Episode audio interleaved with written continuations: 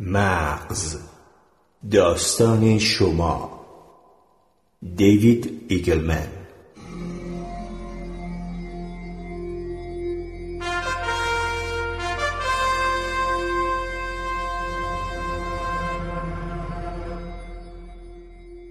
هوش مصنوعی. مدت هاست که عدهای از دانشمندان دنبال ساخت ماشینی هستند که بتواند فکر کند. این شاخه از تحقیق که در پی کشف هوش مصنوعی است در حدود دهه پنجاه پایریزی شد و پیشگامان آن بسیار خوشبین بودند. اما معلوم شد که رسیدن به اهداف آن دشوار است. وقتی بچه بودم فکر می کردم چند دهه بعد ربات هایی که بتوانند با انسان تعامل داشته باشند ساخته می شوند ربات هایی که بتوانند از ما مراقبت کنند و به شکلی معنیدار با ما حرف بزنند. اما واقعیت این است که هنوز تا رسیدن به این نتیجه بسیار دور هستیم و این خود دلیل بر عمیق بودن معمایی است که در برابر ما قرار دارد. معمای چگونگی کارکرد مغز. بنابراین برای رمزگشایی از بزرگترین راز طبیعت نیازمند تلاش بیشتری هستیم. آیا کامپیوتر می تواند فکر کند؟ آیا می توان کامپیوتر را به گونه ای برنامه ریزی کرد که صاحب ذهن و شعور شود؟ در دهه 1980 فیلسوفی به نام جان سرل نوعی آزمایش فکری طراحی کرد تا بتواند به این سوال جواب دهد. نام این آزمایش اتاق فکر چینی بود. فرض کنید فردی در اتاقی زندانی است. سوالهایی از دریچه کوچکی که در یکی از دیوارهای آن وجود دارد به دستش می‌دهند که با خط چینی نوشته شده. او چینی بلد نیست و هیچ تصوری در این باره ندارد که چه مطالبی بر این صفحات کاغذ نوشته شده اند. اما داخل اتاق کتابهایی وجود دارد که حاوی آموزش گام به گام و تفسیر نمادهای نوشته شده هستند. او به گروه نمادها نگاه کرده و از دستورهای کتاب پیروی می کند. دستورها به او می‌گویند که در پاسخ به این نوشته ها از کدام نمادها استفاده کند. او پاسخ را با کمک نمادها روی تکه کاغذی می نویسد و از همان دریچه روی دیوار به بیرون می اندازد. اگر یک نفر که زبان چینی می داند پاسخ را ببیند می تواند مفهوم آن را درک کند. او ممکن است تصور کند فرد زندانی دارد به سوالهایی که او روی کاغذ نوشته و داخل اتاق انداخته پاسخ درستی می دهد. پس به زبان چینی مسلط است. اما در اصل اشتباه می کند. فرد زندانی چینی بلد نیست و فقط دارد از دستورهای خاصی پیروی می کند که به او می‌گویند در برابر هر کلمه چه کلمه ای بگذارد و چیزی را هم که روی کاغذ می نویسد نمی فهمد. اگر فرد زندانی به منابع کافی دسترسی داشته باشد و به او وقت لازم را نیز بدهند می تواند به همه سوالهایی که به زبان چینی نوشته می شوند و به دستش می دهند به درستی پاسخ دهد. اما در عین حال او زبان چینی نمی‌داند. فقط دارد در تمام روز با نمادهایی که در اختیار دارد بازی می کند و از اینکه این نمادها چه معنایی دارند تصوری ندارد. سرل می گفت این درست همان چیزی است که در کامپیوتر اتفاق می افتد حتی اگر رباتی بسیار هوشمندانه جلوه کند صرفا دارد از دستورهایی برای ارائه پاسخ پیروی می کند و دارد بدون داشتن درکی از کار کرد و مفهومی که نمادها دارند با آنها بازی می کند موتور جستجوی گوگل را در نظر بگیرید.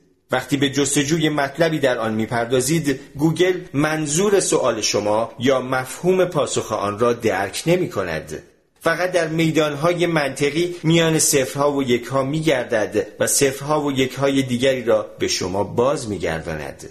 حتی با برنامه های جالبی مانند دستیار ترجمه گوگل می‌توان پرسشی را به زبان سواهیلی بیان کرد و پاسخ آن را به زبان مجاری شنید.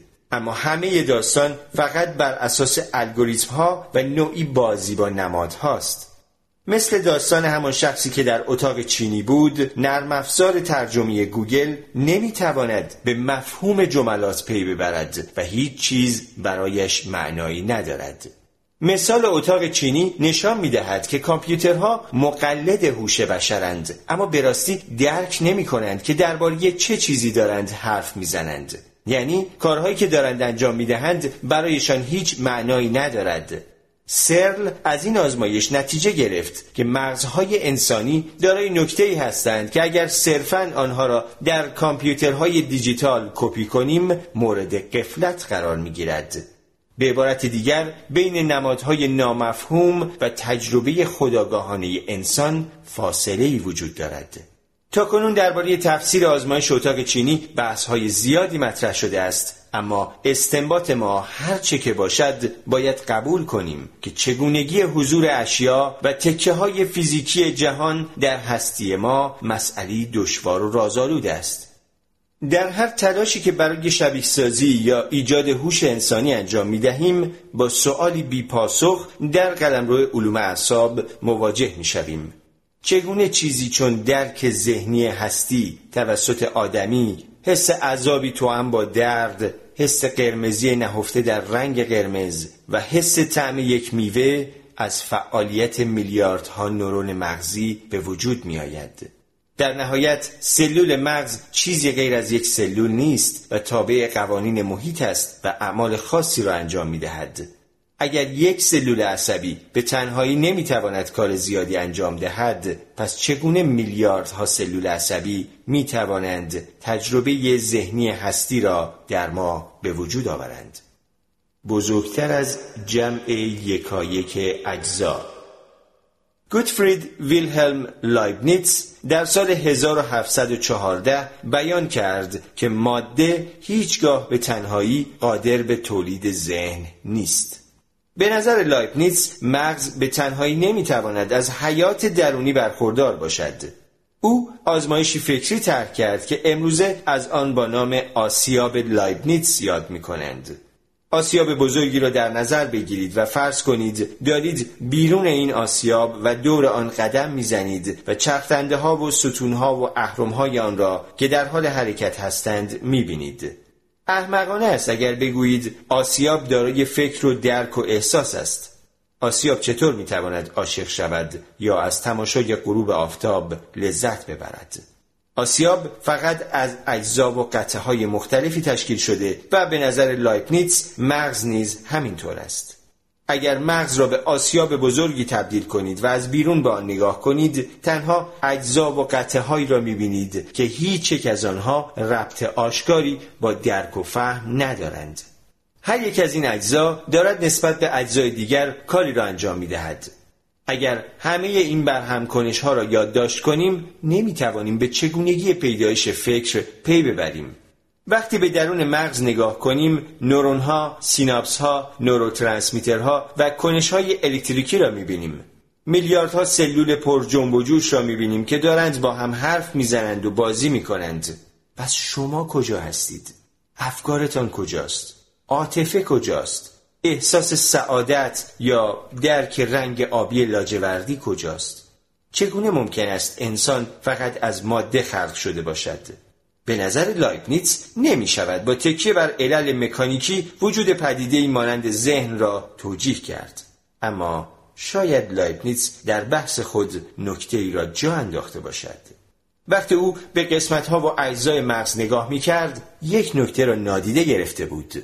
شاید مثالی که او زد راه مناسبی برای پی بردن به مسئله خداگاهی نباشد. خداگاهی به عنوان یک ویژگی پدیداری. برای درک خداگاهی انسان شاید بهتر باشد به جای آنکه مغز را مجموعه ای از قطعه ها و بخش های مختلف بدانیم بیشتر به چگونگی برهمکنش این اجزا توجه کنیم. برای درک اینکه چگونه سرجمع بخش های ساده می تواند بزرگتر از مجموع آهاد آنها باشد باید به مثال لانه مورچگان توجه کنیم. میلیون ها مورچه برگخار که در یک کلونی زندگی می کنند غذای خود را گردآوری می کنند رفتار آنها شبیه انسان های کشاورز است. عده از این مورچه ها از لانه بیرون می روند که غذای تازه پیدا کنند. بعد از پیدا کردن غذا آن را به قطعه های کوچکی تقسیم می کنند و با خود به آشیانه می برند. در آنجا به جای خوردن این قطعات آنها را با جویدن به قطعهای باز هم کوچکتری تبدیل می کنند و از آنها برای پرورش قارچ در باخچه های زیرزمینی خود استفاده می کنند تا بعدا این قارچ ها را بخورند. رابطه آنها با قارچ ها نوعی همزیستی است. قارچ ها بدون کمک مورچه ها قادر به زندگی نیستند و از این دیدگاه کاملا به مورچه ها وابستگی دارند. مورچه ها با این راهبرد موفق آشیانه های زیرزمینی بزرگی می سازند که وسعت برخی از آنها صدها متر مربع است. آنها نیز مانند انسانها به نوعی تمدن کشاورزی دست یافتند. مسئله مهم این است که هرچند یک کلونی مثل یک ابر ارگانیسم دارای ویژگی های برجسته و ارزشمندی است اما اگر هر یک از مورچه ها را به تنهایی در نظر بگیریم می‌بینیم رفتار بسیار ساده ای دارد و صرفا پیرو قوانین معمول است. ملکه به مورچه ها فرمان نمی‌دهد. ملکه کسی نیست که بر مسند قدرت تکیه زده و در حال ترتیب و تنظیم دادن به امور باشد. بلکه هر موجودی به سیگنال های دریافتی از سایر مورچه ها، لارف ها، مهاجمان، غذا، مواد دفعی یا زواعد پاسخ می دهد. هر مورچه واحد معمول و خودکاری است که واکنشهایش از محیط زندگی و قوانینی که مربوط به گونه اوست و در نهاد ژنتیکی او رمزبندی شده سرچشمه می‌گیرد. کلونی مورچه های برگخار علا رقم نبود نوعی واحد تصمیم گیرنده مرکزی رفتار بسیار پیچیده ای دارد. آنها غیر از کشت و زرع کارهای برجسته دیگری نیز انجام می دهند مانند پیدا کردن بیشترین میزان فاصله از ورودی های کلونی برای رهاسازی اجساد امری که به محاسبات پیچیده هندسی نیاز دارد مهمترین درسی که از این موضوع می‌گیریم آن است که رفتار پیچیده کلونی از پیچیدگی تک تک اعضای آن پدید می آید. هر مورچه به تنهایی از اینکه بخشی از یک تمدن پیشرفته و موفق است خبر ندارد و فقط دارد وظایف کوچک و ساده ای را که به او محول کرده اند انجام می دهد. وقتی تعداد زیادی از مورچه ها دور هم جمع می شوند ابر ارگانیسمی به وجود می آید که دارای ویژگی های به مراتب پیچیده تری از اجزای تشکیل دهنده آن است. این پدیده که آن را خصلت پدیداری ظهور یا امرجنس مینامند وقتی به وجود می آید که واحدهای سازنده یک مجموعه به نحوی برهم کنش داشته باشند که از سر جمع آنها چیزی بزرگتر از مجموع آهاد به وجود آید. نکته کلیدی همان برهم کنش میان مرچه هاست و این نکته درباره مغز نیز صادق است.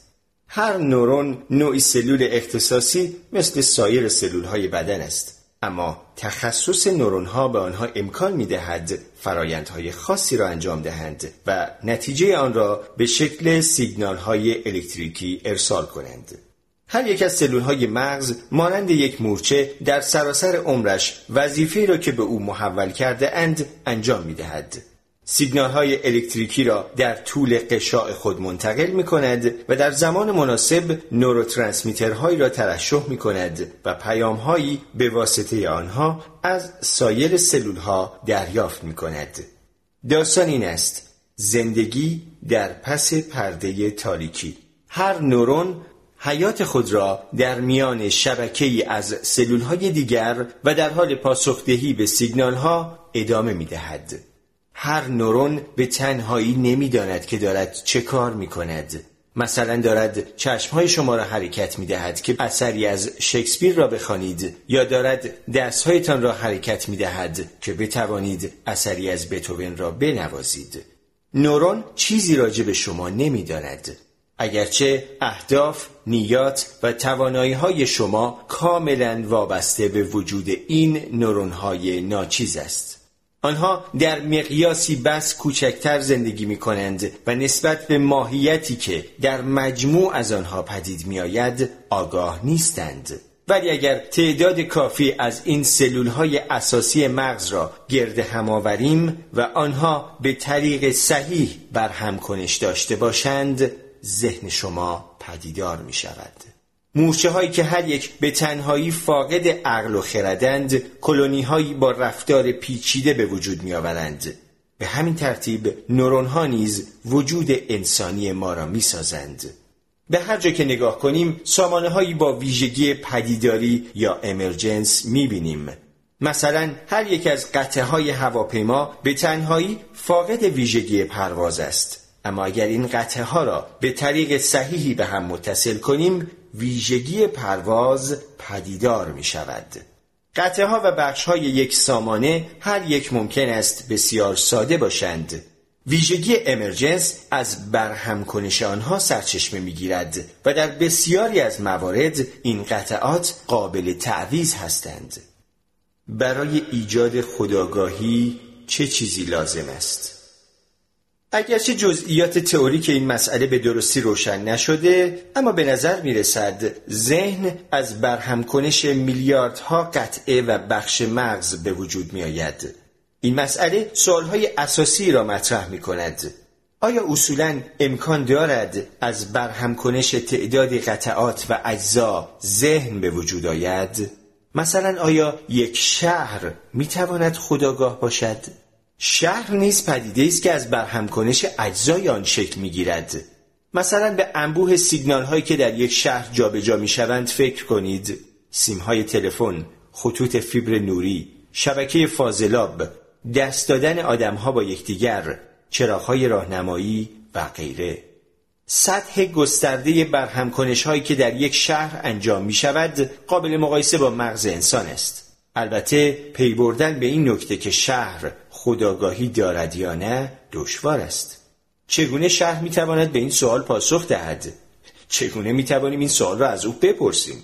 برای پاسخ دادن به سوالی مانند این نخست باید سوالهای عمیقتری بپرسیم. برای اینکه یک شبکه بتواند به خداگاهی دست یابد تنها وجود تعدادی قطعه کافی نیست بلکه باید ساختار خاصی از برهمکنش ها وجود داشته باشد. بارگذاری خداگاهی. اگر مایه بنیادی ذهن همان نرم افزار مغز و نه جزئیات سخت افزاری آن باشد پس حداقل به لحاظ نظری باید بتوانیم خود را از بستر جسم خود رها کنیم. با در اختیار داشتن کامپیوترهای قدرتمند می توانیم بر همکنش های مغز خود را شبیه سازی کرده و بارگذاری کنیم و به این ترتیب نسخه دیجیتال خود را تولید کنیم و از محدودیت های خیسافزار زیستی که با آن به دنیا آمده ایم رها شویم و به موجودات غیر زیستی تبدیل شویم. اگر این امر تحقق یابد در واقع بزرگترین جهش و پیشرفتی است که در تاریخ گونه انسان به وقوع پیوسته و این جهش می‌تواند ما را وارد عصر فرا انسانی کند حالتی را تصور کنید که قالب خاکی جسم خود را به کناری انداخته اید و در یک جهان شبیه سازی شده به هستی نوینی دست یافته اید. وجود دیجیتال شما می تواند از زندگی دلخواه برخوردار باشد برنامه ریزها می توانند هر نوع دنیای مجازی را که بخواهید برایتان ایجاد کنند. دنیاهایی که می توانید در آنها پرواز کنید یا زیر آب زندگی کنید یا بادهایی را که در سیاره دیگر میوزند احساس کنید. ما می توانیم مغزهای مجازی خود را با هر سرعتی که بخواهیم به کار بیاندازیم. بنابراین ذهن ما در این حالت می تواند فواصل عظیم زمانی را در مدتی کوتاه طی کند یا چند ثانیه زمان محاسباتی را به میلیاردها سال تجربه تبدیل کند. یکی از موزلات تکنیکی بارگذاری موفقیت آمیز ذهن آن است که مغز باید بتواند در این حالت خود را اصلاح و ترمیم کند. ما برای تولید ذهن علاوه بر قطعات و اجزا به شناخت فیزیک نهفته در پس برهمکنش های رایج این قطعات نیاز داریم. مثلا به فعال بودن عوامل نسخه برداری که به هسته سلول سفر می کنند و سبب بیان ژنها می شوند یا به تغییرات پویایی که در موضع و قدرت سیناپس ها به وجود می آیند و غیره. اگر نتوانیم تجربه های شبیه سازی شده را متناسب ساختار مغز شبیه سازی شده تغییر دهیم نمی توانیم به حافظه های جدید دست یابیم و درکی از گذر زمان نخواهیم داشت در این حالت آیا سخن گفتن از جاودانگی و فناناپذیری جایی دارد؟ بارگذاری ذهن شاید شبیه همان حالتی باشد که هر شب وقتی به بستر خواب می رویم اتفاق می افتد. در واقع هر بار که می خوابیم خداگاهی ما به گونه مختصر دچار مرگ می شود و شخصی که صبح روز بعد از خواب برمیخیزد همه خاطرات ما را به میراث می‌برد و اعتقاد پیدا می کند که همان شخص قبلی است. اگر بارگذاری ذهن امکان پذیر شود می توان به سایر منظومه های خورشیدی سفر کرد حداقل صد میلیارد کهکشان دیگر در عالم وجود دارند که هر یک دارای صد میلیارد ستاره اند تا کنون هزاران سیاره خارجی را که دارند دور این ستارگان میگردند و بعضی از آنها شرایطی همانند زمین دارند شناسایی کرده ایم. مشکل اینجاست که ما در تخت بند تن اسیریم و جسم ضعیف ما نمی‌تواند به آن سیارات برسد. حداقل در آینده نزدیک راهی برای عبور از این فواصل طولانی فضایی و زمانی نداریم. اما می توانیم با کمک شبیه سازی نمونه از خود تهیه کنیم و آن را به فضا بفرستیم و هزاران سال بعد که این نمونه به سیاری دیگر رسید آن را مجددا فعال کنیم و آنگاه خداگاهی ما در میابد که زمانی بر روی زمین زندگی کرده ایم. سپس سفر کرده و در یک چشم هم زدن به سیاری دیگر رسیده ایم. بارگذاری ذهن معادل فیزیکی تحقق رویای عبور از کرمچاله است و می تواند برای ما امکان سفر از یک نقطه به نقطه دیگر را در یک آن فراهم کند. حرکت به سوی آینده. در سالهای آینده ما مطالب بیشتری درباره مغز انسان کشف خواهیم کرد و از قلمرو فرضیه و چارچوب نظری فراتر خواهیم رفت. اکنون در حالی از رمز و راز گرفتار هستیم. البته بسیاری از رازها را شناخته ایم و به وجود بسیاری دیگر هنوز پی نبرده ایم همانطور که تاریخ علم نشان می دهد راه های نرفته زیادی داریم. باید آزمایش های انجام دهیم و نتایج آنها را بررسی کنیم. آنگاه طبیعت به ما خواهد گفت چه راههایی بنبست هستند و چه راههایی ما را قادر به فهم معماهای ذهن خواهند کرد. گونه انسان تازه در آغاز مسیری قرار گرفته که خود از ماهیت آن چندان با خبر نیست.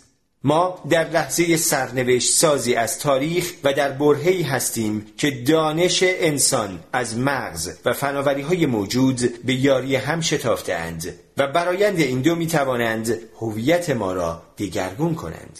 انسانها طی هزاران نسل چرخه های تکرار زندگی را از سر.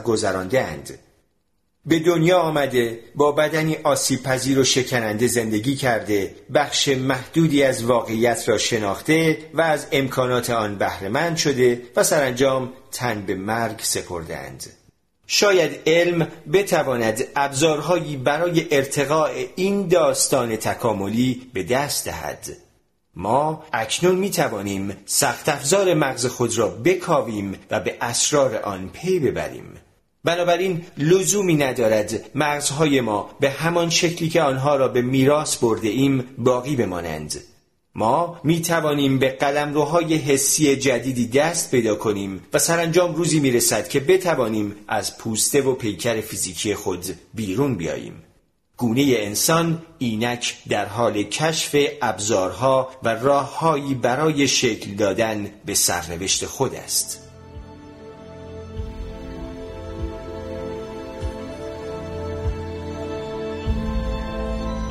Over the course of this series, we've discovered just how complex and remarkable the human brain is. How reality is something constructed inside our heads. How we're built to need others. How so much of who we are and what we choose to do is governed by factors outside our conscious minds.